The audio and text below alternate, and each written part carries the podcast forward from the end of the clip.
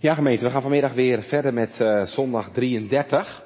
De zondag die handelt over de waarachtige bekering. Wat betekent dat, jongens en meisjes? Bekering. Ja, bekering, jongens en meisjes, is eigenlijk een ander woord voor verandering. Iemand die bekeerd is, is eigenlijk dus een ander mens geworden. Dan moet je me goed begrijpen, je ziet er natuurlijk nog steeds hetzelfde uit. Je hebt nog steeds dezelfde kleur haar. Je bent nog steeds dezelfde persoon. En toch wordt alles anders. Ik bedoel, je gaat anders denken. Je gaat anders kiezen. Je gaat ook anders leven. En dat zie je heel mooi in het stukje wat de ouderling net heeft voorgelezen. Het verhaal van Zacchaeus. En voor zijn bekering, voordat hij de Heer Jezus leerde kennen, dacht Zacchaeus alleen maar aan zichzelf, hè? Hij wilde rijk worden. Geld verdienen. Hij was niet eerlijk, dat weet je, hij stal van de mensen. En toen kwam de Heer Jezus in zijn leven.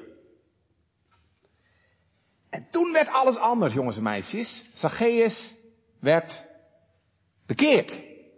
En ik zei al, hè, dan ga je anders denken. Dat betekent het woord bekering eigenlijk ook zelfs in de grondtaal, hè, anders denken. En je gaat ook anders doen. Nou, kijk maar, hè, dat zie je ook bij Zacchaeus. Ik zei, eerst dacht hij alleen maar aan zichzelf. En nu denkt hij aan de Here. En aan zijn naaste. En hoor je net wat hij zei? De helft van mijn bezittingen geef ik aan de armen. En, en als ik iets gestolen heb, dan geef ik het uh, viervoudig terug. Zie je? Hij is echt een ander mens geworden. Oude Zacchaeus is er niet meer. Hij is een nieuw mens geworden. En dat is bekering. De catechisme zegt vanmiddag, je oude mens sterft en een nieuwe mens staat op. En waar kun je die nieuwe mens dan aan herkennen? Nou, die gaat goede werken doen. Nou, dat zie je allebei bij Zacchaeus, hè? Bekering en goede werken. En gemeente, dat moet natuurlijk bij ons, bij jou en bij mij ook te zien zijn. Wij gaan vanmiddag nadenken over zondag 33. We lezen dat in zijn geheel nog een keer, maar het gaat vanmiddag dan met name over vraag 90 en 91. Vorige twee hebben we de laatste keer gedaan. Ik lees dat nog wel even voor. Vraag 88. Uit hoeveel stukken bestaat de waarachtige bekering van de mens? Antwoord uit twee stukken. De afsterving van de oude en de opstanding van de nieuwe mens. Vraag 89. Wat is de afsterving van de oude mens? Antwoord. Het is een hartelijk leedwezen of een hartelijk berouw dat wij God door onze zonde vertoond hebben en die zonde hoe langer hoe meer haten en ontvluchten. Vraag 90. Wat is dan de opstanding van de nieuwe mens? Antwoord. Het is een hartelijke vreugde in God door Christus en een ernstige lust en liefde om naar de wil van God in alle goede werken te leven. Vraag 91. Maar wat zijn goede werken dan? Antwoord. Alleen die uit een waar geloof volgens de wet van God tot zijn eer geschieden en niet die op ons eigen goeddunken of menselijke voorschriften gegrond zijn. Nou, wij gaan dus nadenken over die laatste twee vragen. Het gaat vanmiddag over de opstanding van de nieuwe mens en de vraag naar goede werken. Wat zijn goede werken? Ja, ik begon een preek vanmorgen met Spurgeon. Ik hoop niet dat u het erg vindt dat ik mijn preek vanmiddag weer met Spurgeon begin. Ik hou zoveel van die man. maar hij eh, kwam op een dag eens een man op straat tegen. Die man was stom dronken. Maar ondanks dat hij zo dronken was, herkende hij de dominee. Hij liep naar hem toe. En zei met dubbele tong. Ik ben een van uw bekeerlingen, dominee. Zou goed kunnen, zei Spurgeon. Want een bekeerling van de Heer bent u in elk geval niet.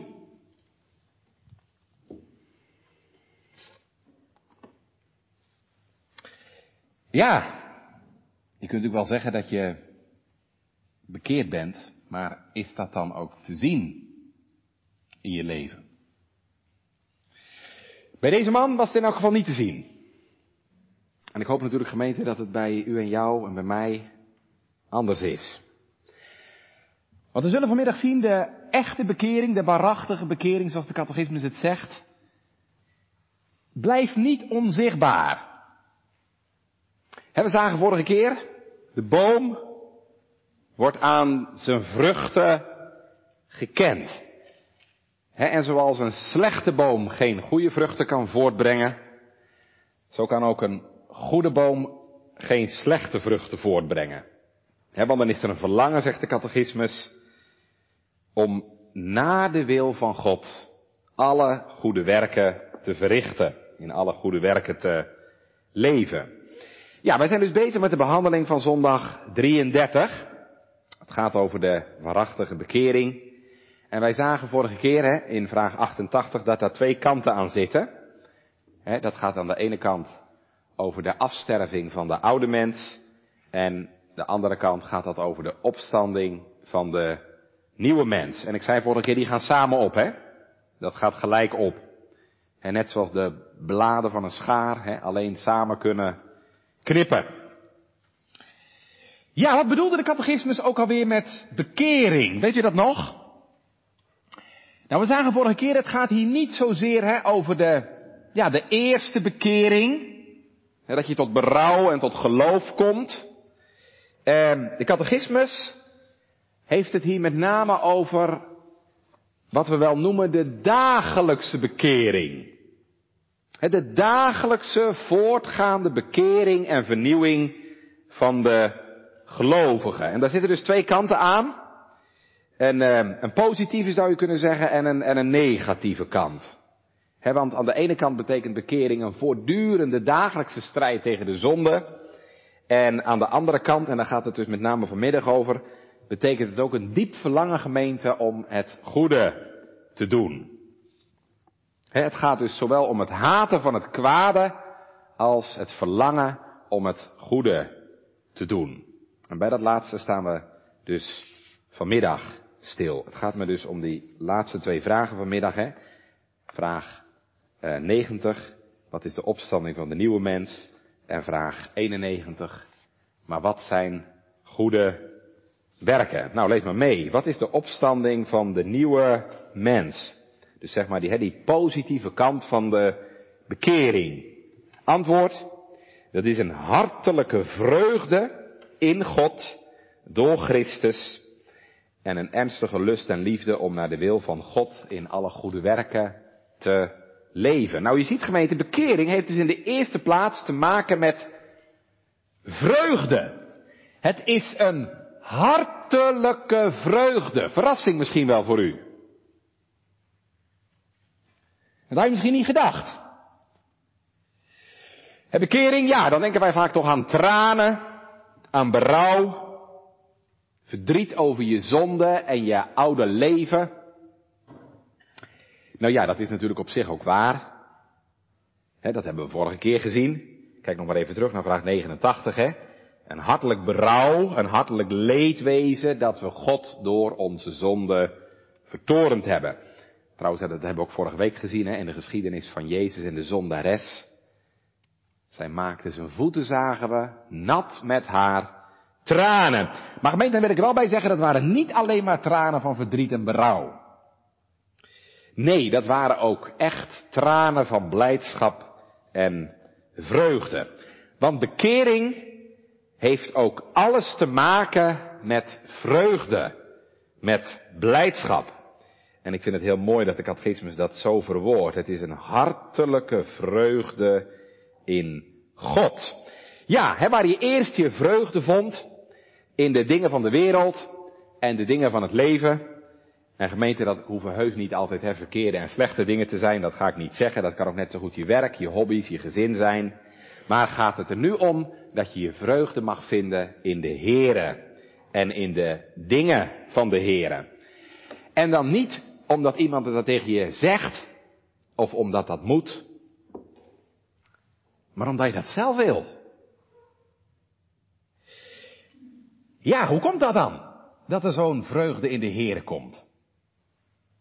Ja, dat doet natuurlijk de Heilige Geest, gemeente. Daar zorgt de Heere voor. Je zou kunnen zeggen, de Heilige Geest die, die zorgt voor een nieuwe oriëntatie in je leven. De Heilige Geest die richt mijn hart op God en op de dingen van Gods koninkrijk. En je zegt, waar kun je dat aan merken? Nou, heel eenvoudig gemeente, dan krijg je smaak, dan krijg je smaak in de dingen van de Here. He, zoals je vroeger misschien tuinieren leuk vond, of uh, voetbal, of uh, je werk leuk vond, ga je nu vermaak krijgen in de dingen van het koninkrijk van God. He, dan hoeven ze niet meer tegen je te zeggen, lees je Bijbel, bid elke dag. Want dan doe je dat vanzelf al. Want er is een nieuw verlangen, een nieuwe oriëntatie, een nieuwe vreugde in je leven gekomen. Je gaat je vreugde in God zoeken. En je mag je vreugde in de Here vinden. De dingen van de Here, gemeente, worden je hoogste vreugde. En dat is niet vreemd, gemeente, want God is de hoogste bron van blijdschap. Wist u dat? God is de hoogste bron van vreugde. Dat is echt waar. Er zijn heel veel dingen gemeenten die je hart blij kunnen maken. Ik weet niet wat u blij maakt, maar dat kan natuurlijk van alles zijn. Maar ik kan toch vanmiddag gerust zeggen, alle vreugde die je hier op aarde vinden kunt, is hooguit maar een hele zwakke afspiegeling van de vreugde die in God te vinden is. De vreugde die je kunt beleven als je een prachtig landschap ziet, of de vreugde die je kunt beleven als je mooie muziek hoort. De vreugde die je kunt ervaren als je liefde en genegenheid van iemand mag ervaren en ontvangen. Hoe fijn dat ook is, gemeente, we moeten toch zeggen, het zijn maar hele zwakke afspiegeling van de vreugde die in God is. En want al die dingen die ik net noemde, mooie muziek, een mooi landschap, ja, die zijn door God geschapen. Hoe groot moet dan wel niet de bron van deze vreugde zijn? Zoals dat prachtige lied zegt. Vreugde, vreugde, louter vreugde is bij u van eeuwigheid. Schepper die het heelal verheugde, bron van eeuwige vreugde zijt. En dat is echt waar. God is een bron van eeuwige vreugde. Er staat in onze Nederlandse geloofsbeleidenis artikel 1, hè. God is een zeer overvloedige fontein van alle goeds. Fontein die niet ophoudt met opspringen van blijdschap en vreugde. De dichter van Psalm 16 beleidt dat ook als hij zegt, overvloed van blijdschap is bij uw aangezicht. Liefelijkheden zijn in uw rechterhand Eeuwiglijk. Ja, wij kunnen wel verkeerd van God denken. Maar wij kunnen nooit goed genoeg van God denken. Zult u dat nooit vergeten, gemeente? Wij kunnen wel verkeerd van God denken, maar we kunnen nooit genoeg, goed genoeg van God denken. Er is in God een oneindige vreugde. De Vader verheugt zich met een oneindige vreugde in zijn Zoon. En de zoon verheugt zich met een oneindige blijdschap in zijn vader. En de vader en de zoon verheugen zich met een oneindige blijdschap in de Heilige Geest. En zo zijn ze alle drie oneindig gelukkig en vol vreugde. En nou is het grote wonder, en daar gaat het hier om in de catechismus, nou is het grote wonder, dat die eeuwige God, kleine, nietige, zondige mensenkinderen, in die blijdschap, in die vreugde, wil laten delen. Vind je dat geen groot wonder? Want wij hebben God verlaten. Maar waar wij God hebben verlaten, hè, waar wij die bron van vreugde hebben verlaten, En zoals Jeremia zegt, hè, voor onszelf bakken uitgehouwen, gebroken bakken die geen water houden. Laat God, de God die wij notabene vertorend en verlaten hebben, laat de Heere mensen weer delen in zijn vreugde. Wat een groot wonder. Kijk, en dat gebeurt er nou gemeente als de Heilige Geest in ons leven werkt. Hè? Ik zei het al, waar, je eerst je vreugde alleen maar zocht in die gebroken bakken. Van je werk, je hobby's, je relaties. Gaat de Heer je leren waar de echte vreugde te vinden is. Bij Hem.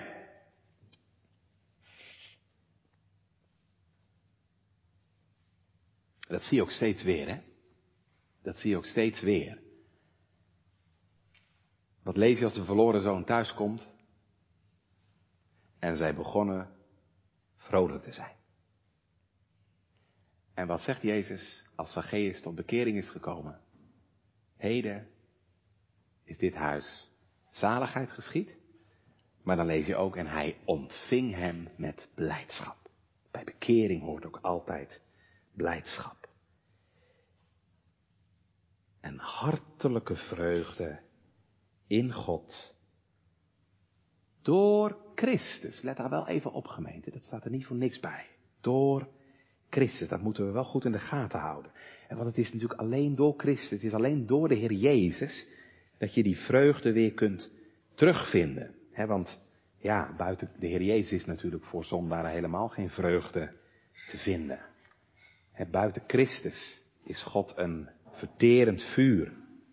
Dan vinden we alleen maar dood en verdoemenis. Alleen door Christus, denk even aan de preek van vanmorgen, hè? Dat lam dat geslacht is. Alleen door Christus, die de toorn van God gedragen en gestild heeft. Alleen door het geloof in Hem, in die God vol verzoening heeft gezorgd, kun je weer tot God terugkeren. Wat een wonder, hè? Moet je, moet je voorstellen. Ik zei dat vanmorgen, hè? Christus heeft dat mes van de Vader in zijn hart gekregen. En wat heeft hij een angst en een pijn gekend? Hij de angst en de pijn. Opdat wij weer vreugde zouden kunnen vinden. En dat gebeurt er als je tot bekering komt. als je door het geloof in Christus tot God mag naderen, dan ontstaat er vreugde. Vreugde in God. Ken je dat?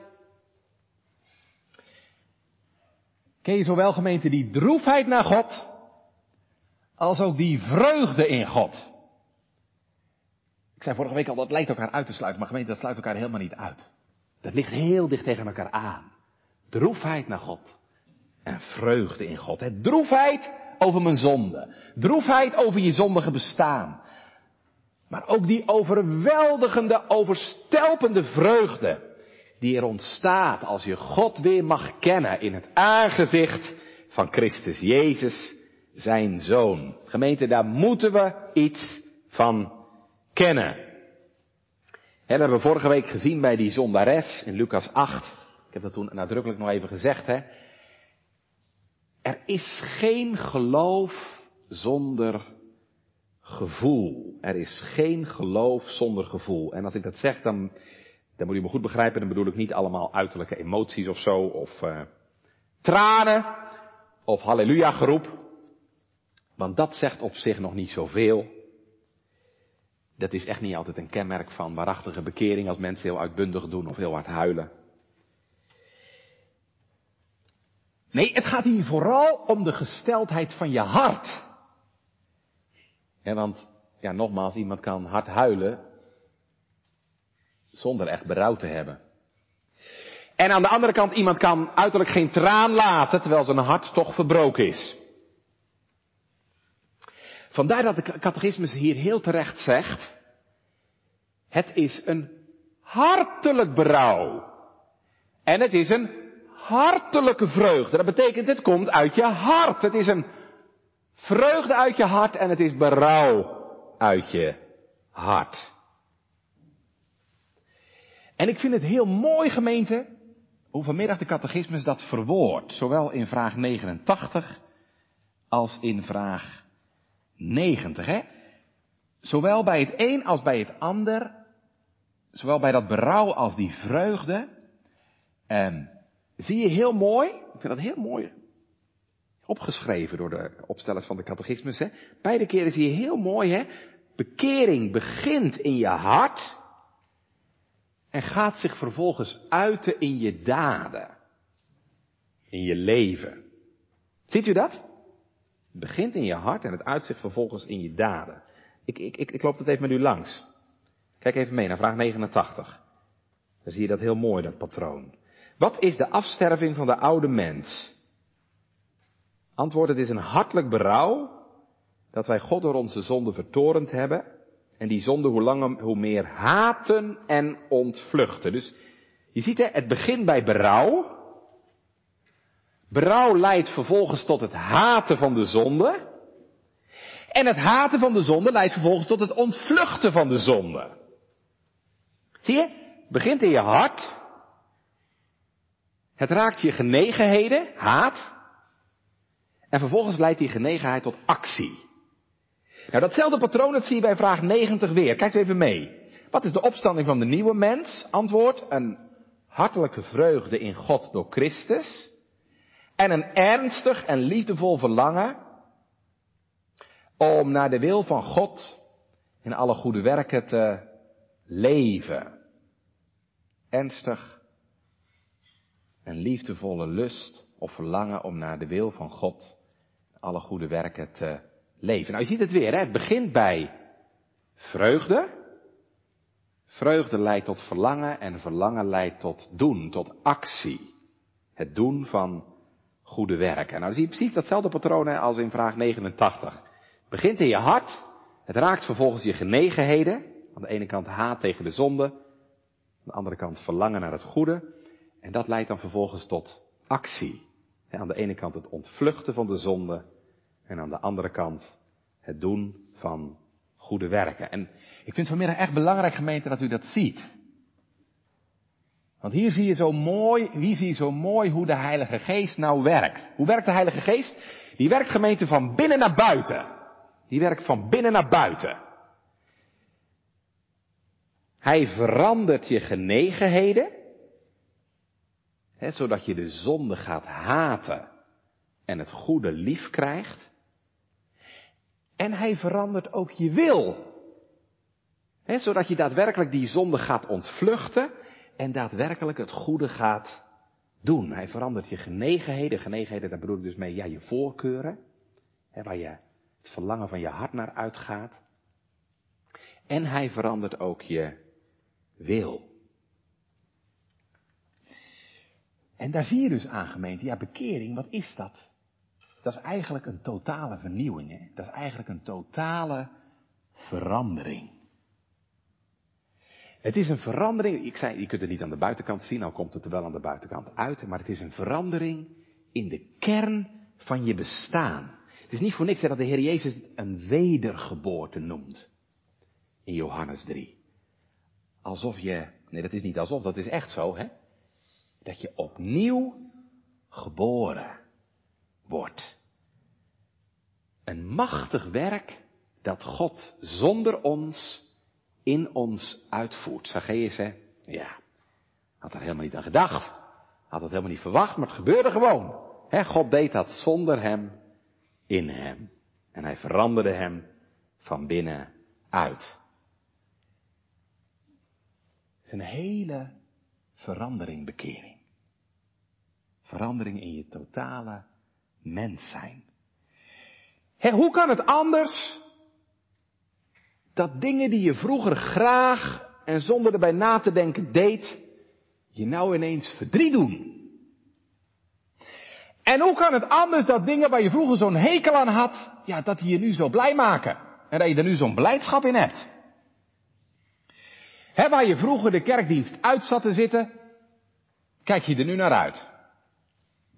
En waar je vroeger je geld het liefst voor jezelf hield en voor jezelf gebruikte, geef je er nu graag van weg. Hoe komt dat? Ja, omdat de Heer je hart verandert. Als je dat niet kent, ja, dan is je hart natuurlijk nog niet veranderd. Dan moet u er natuurlijk om vragen. He, want je hart veranderen, dat begrijpt u wel, dat kan alleen de Heer. Maar dat wil hij ook. Hij wil erom gebeden zijn, maar hij wil het ook doen. Hij wil het ook doen. Ik zal het stenen hart, dat harde, ongevoelige hart, uit je midden wegnemen, zegt de Heer. En ik zal u een nieuw hart geven. Een vleesen hart. Een hart hè, dat zich verheugt in God en verlangt om zijn wil te doen. Dat is het tweede. er ontstaat niet alleen maar een vreugde in God, dat hebben we net gezien. Maar de catechisme zegt er ontstaat ook een ernstige lust en liefde om naar de wil van God in alle goede werken te leven. Een ernstige lust en liefde om naar de wil van God in alle goede werken te leven. Er komt dus ook een verlangen in je hart om naar de wil van God goede werken te gaan doen. Ja, als de liefde voor de Heer is gemeente, dan komt er ook verlangen in je hart om te doen wat Hem wel behagelijk is. He, wat welgevallig is voor Hem. En gemeente, dat gaat echt vanzelf. Jongelui, dat is net als wanneer je verliefd bent. He, als je van iemand bent gaan houden en je bent echt verliefd, ja, dan zou je wel alles willen doen wat hij of zij wil. Kan later ook wel weer eens anders worden, maar als je echt verliefd bent, dan zou je bij wijze van spreken de Westerschelde willen overzwemmen. Als hij of zij dat aan je vroeg. Moet maar niet proberen natuurlijk, maar bij wijze van spreken. En zo gemeente is het in het geestelijk leven ook. Als er liefde tot de Heer in je hart komt, dan is er ook verlangen om zijn wil te doen. Of zoals de catechismus hier zegt, hè, een ernstige lust en liefde om naar de wil van God in alle goede werken te leven. Het denk nog maar even aan Zacchaeus. Hij had berouw, zagen we, over zijn oude leven. Er was een grote blijdschap in zijn hart gekomen toen hij de Heer Jezus had ontmoet. En wat is dan het gevolg? De helft van mijn bezittingen, heren, geef ik aan de armen. En wat ik anderen ontvreemd heb, zal ik viervoudig teruggeven. Zie je? Er komen goede werken. Dat zijn de vruchten van de bekering. Is de boom goed geworden, dan worden de vruchten het ook. Nou, dat brengt ons natuurlijk vanzelf op de volgende vraag, en dan gaan we naar onze tweede gedachte. Maar, wat zijn dan goede werken. Vraag 91. Wat zijn goede werken? Gemeente, dit is een hele belangrijke vraag. Want hoe bepaal je nou of iets goed of fout is? Ja, daar verschillen de meningen natuurlijk enorm over. Het lijkt vaak wel zoveel hoofden, zoveel zinnen. Wat de een goed noemt, noemt de ander verkeerd. En daarom is het zo belangrijk, gemeente, dat we hier goed opletten. Want niet alles wat mensen goed vinden en wat mensen goed noemen, is ook daadwerkelijk goed. er zijn tegenwoordig heel veel dingen die mensen goed vinden, die mensen goed noemen, die mensen als een goed werk beschouwen, maar die het toch niet zijn.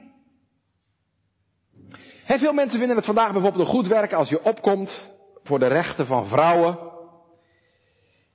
en daarom abortus stimuleert.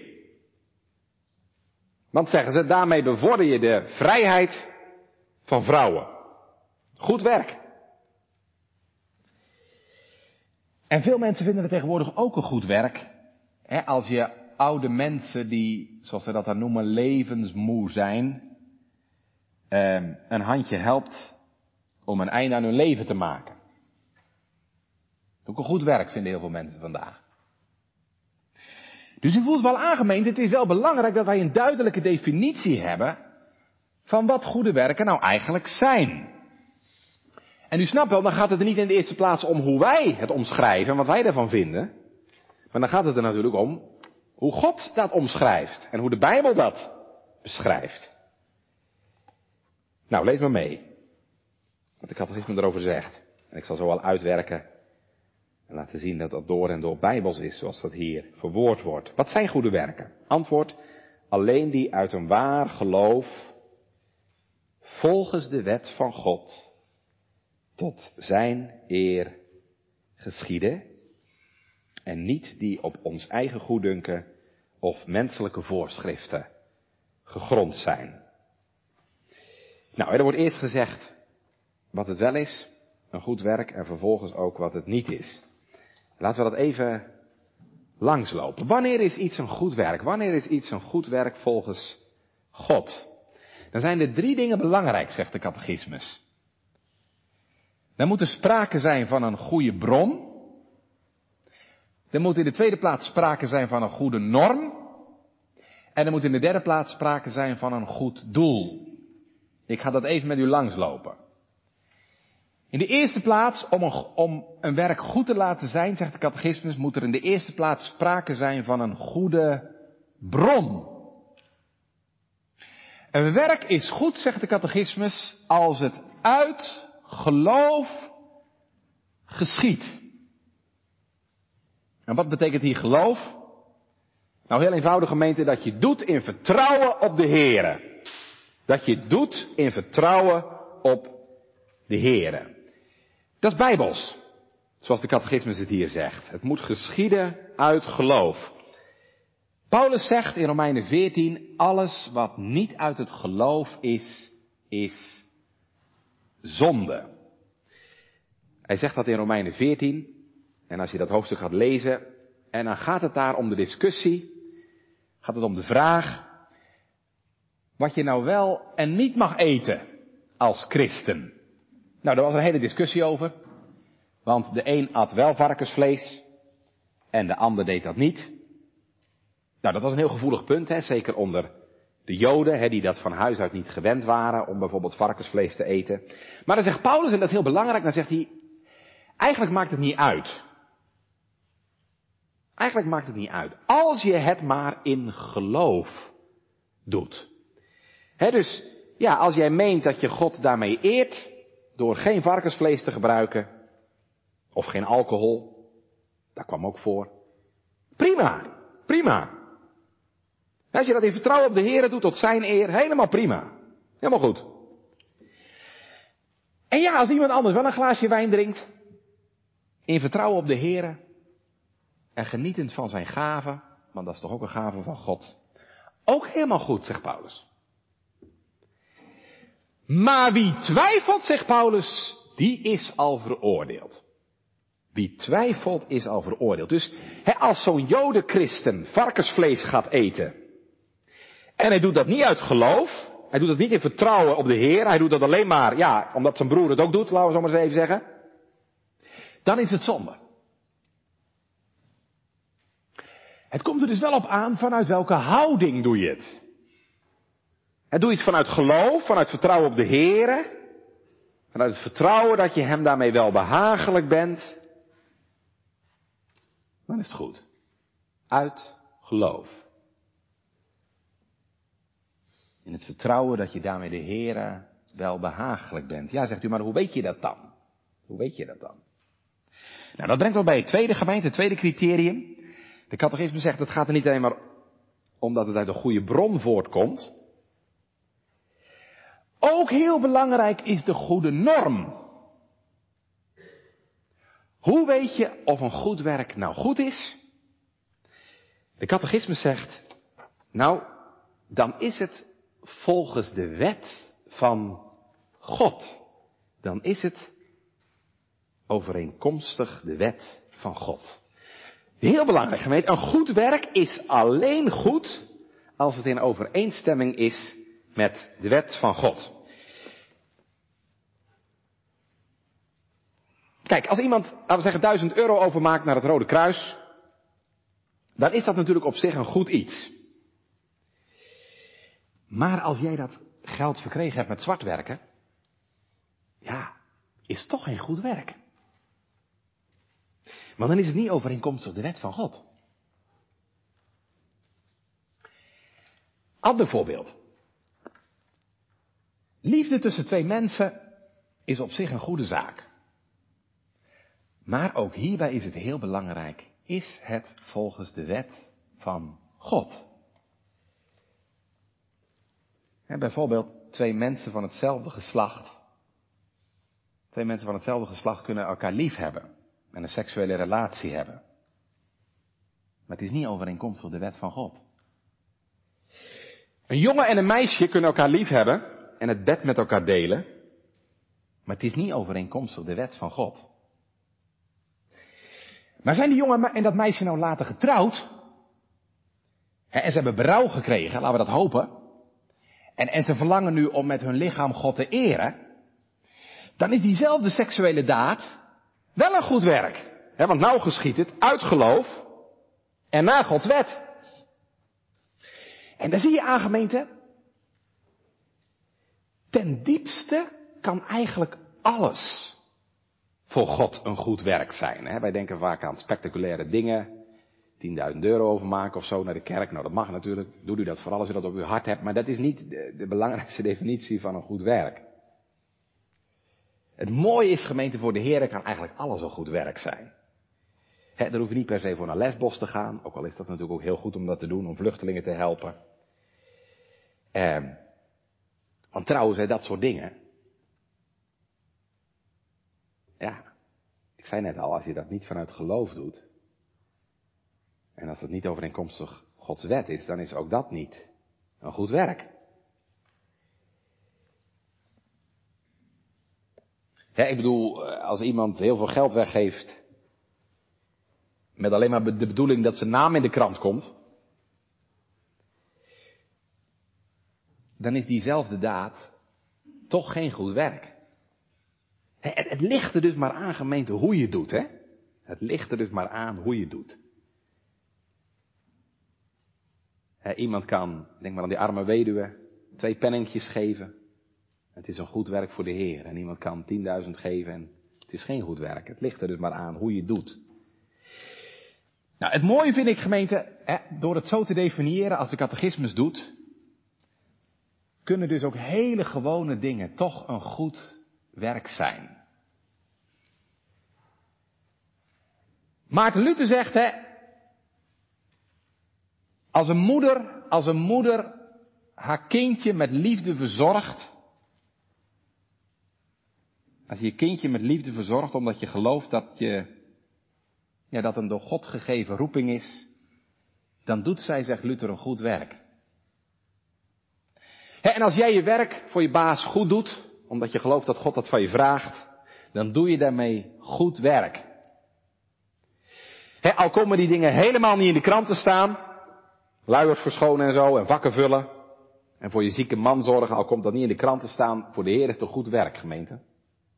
Als het tenminste gebeurt uit geloof, na Gods wet en tot zijn eer. Dat is het derde, wat de catechismus noemt. Het gaat om het juiste principe, de juiste bron. Het gaat om de juiste norm. En het gaat tenslotte ook om het juiste doel. Dat je doet vanuit het verlangen om daarmee de Heere te eren. Dat je het doet tot eer van God. En ook dat is natuurlijk heel bijbels, want Paulus zegt, alles wat je doet, doe het tot eer van God. Het doe het vanuit het verlangen om Hem te behagen.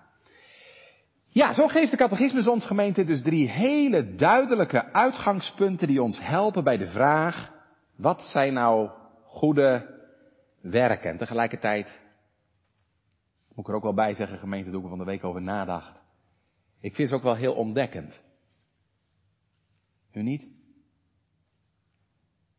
Ik vind ze ook heel ontdekkend. Want dat betekent vanmiddag gemeente ook dat alles wat je doet,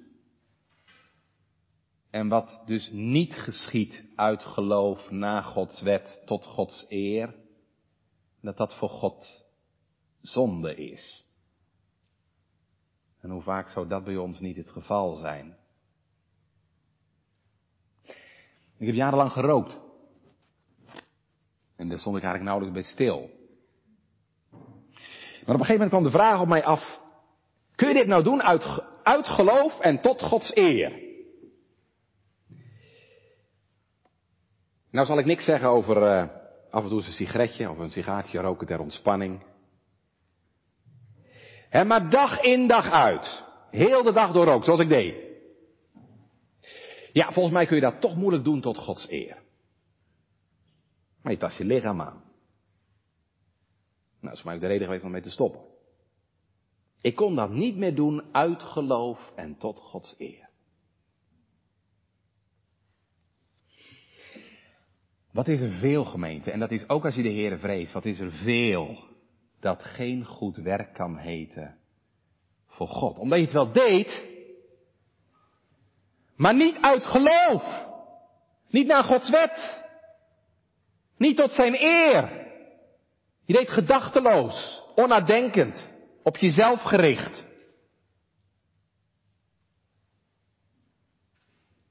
Wat heb je ook daarvoor reiniging nodig?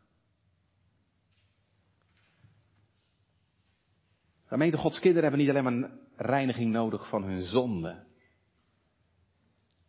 Maar je hebt net zo goed reiniging nodig hè, van al die halfhartige en halfslachtige goede werken. Wat is maar goed daarom? Wat is maar goed daarom, gemeente, dat wij niet gered worden op grond van onze goede werken. Natuurlijk, hè, begrijp maar goed, goede werken moeten er zijn. Maar ook de goede werken van Gods kinderen. Laten we dat nooit vergeten, die kunnen alleen maar aangenomen worden om Christus wil. Zelfs je beste werken, gemeente, moeten nog gereinigd worden in het alles reinigende bloed van Christus. Ja, en als dat voor gelovigen al geldt, hè, dat alles wat je niet doet uit geloof na Gods wet en niet tot zijn eer, als dat zonde is, hoe moet dat dan wel niet zijn, gemeente, als je Christus nog niet kent? Als je dat geloof nog mist. Dan kan ik maar één conclusie vanmiddag trekken. Dan is alles zonde. Alles.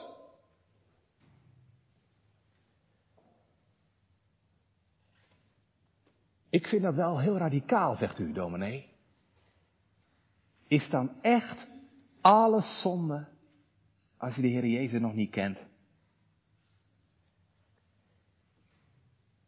Ja, toch staat dat echt in de Bijbel gemeten. De profeet Jezaja zegt, al onze gerechtigheden, of zoals hij zien in Statenvertaling zegt, al onze rechtvaardige daden, zijn voor u als een wegwerpelijk kleed. Ja, nou kan het zijn dat je denkt, maar dominee, dat vind ik wel een beetje te ver gaan. Mensen doen toch ook wel goede dingen? Ja, tot op zekere hoogte. Natuurlijk is het goed als iemand op Lesbos gaat helpen. Of als je langs de deur gaat met een collectebus voor het Rode Kruis. Maar gemeente, is het daarmee een goed werk voor God? Dat is het alleen als het gebeurt uit geloof na Gods wet tot Gods eer. En zonder dat, zei Augustinus al, zijn zelfs de goede werken van de heidenen blinkende zonde. Daar moet je eens over nadenken vanmiddag. Dat betekent, als je nog buiten Christus leeft, dan is dus heel je leven van je geboorte tot nu voor God schuld. Want dan is alles aangetast door de zonde. Dan klaagt je hele leven je aan. Zelfs de dingen die wij goed noemen. Weet je wat je dan nodig hebt? Dan heb je twee dingen nodig. Bekering en het bloed van Christus. Heb je dat ook nodig? Heb je dat ook nodig omdat je beseft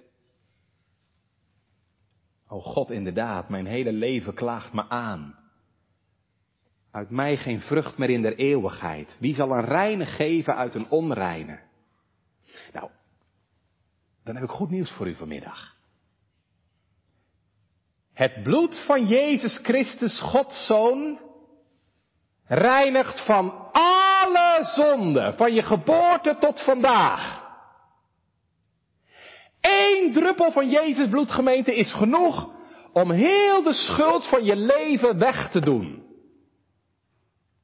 Dat is het eerste wat je nodig hebt. Het bloed van Christus. En het tweede wat je nodig hebt is bekering.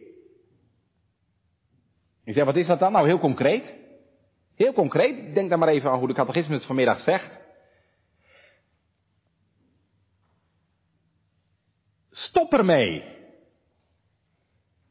Stop ermee om je vreugde te zoeken in de wereld en in de dingen van de wereld. Want dan zoek jij het nog waar het niet te vinden is. En stop er ook mee om altijd maar weer je eigen wil te doen in plaats van de wil van God.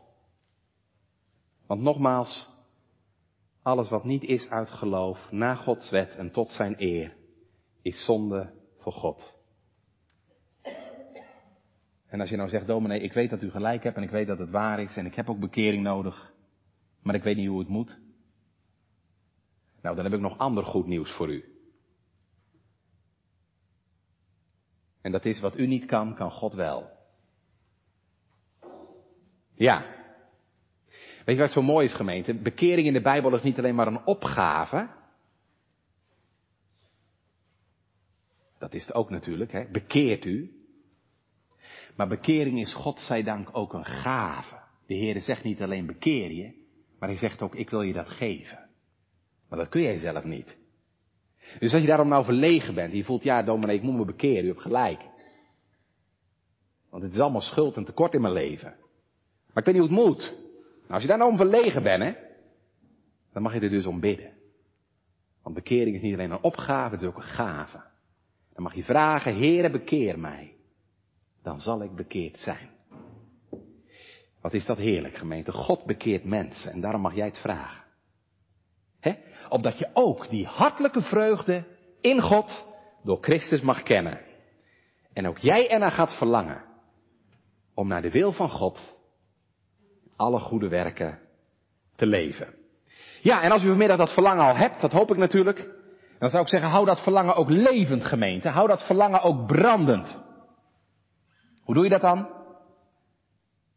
Dat doe je door voortdurend weer je vreugde in de Here te zoeken. Weet je, hoe meer je je vreugde in de Here zoekt, hoe vanzelfsprekender het ook wordt om zijn wil te doen. Is u dat wel eens opgevallen wat de Heer Jezus zegt in Matthäus 25? Op de laatste dag, hè, bij het laatste oordeel. Dan staan de volkeren voor zijn troon. En dan zegt de Heer Jezus, hè, u kent die woorden wel, ik was hongerig. En u hebt mij te eten gegeven. U, ik was naakt en u hebt me gekleed. Ik was een vreemdeling en je hebt me geherbergd. Ik was een gevangene en je hebt me bezocht.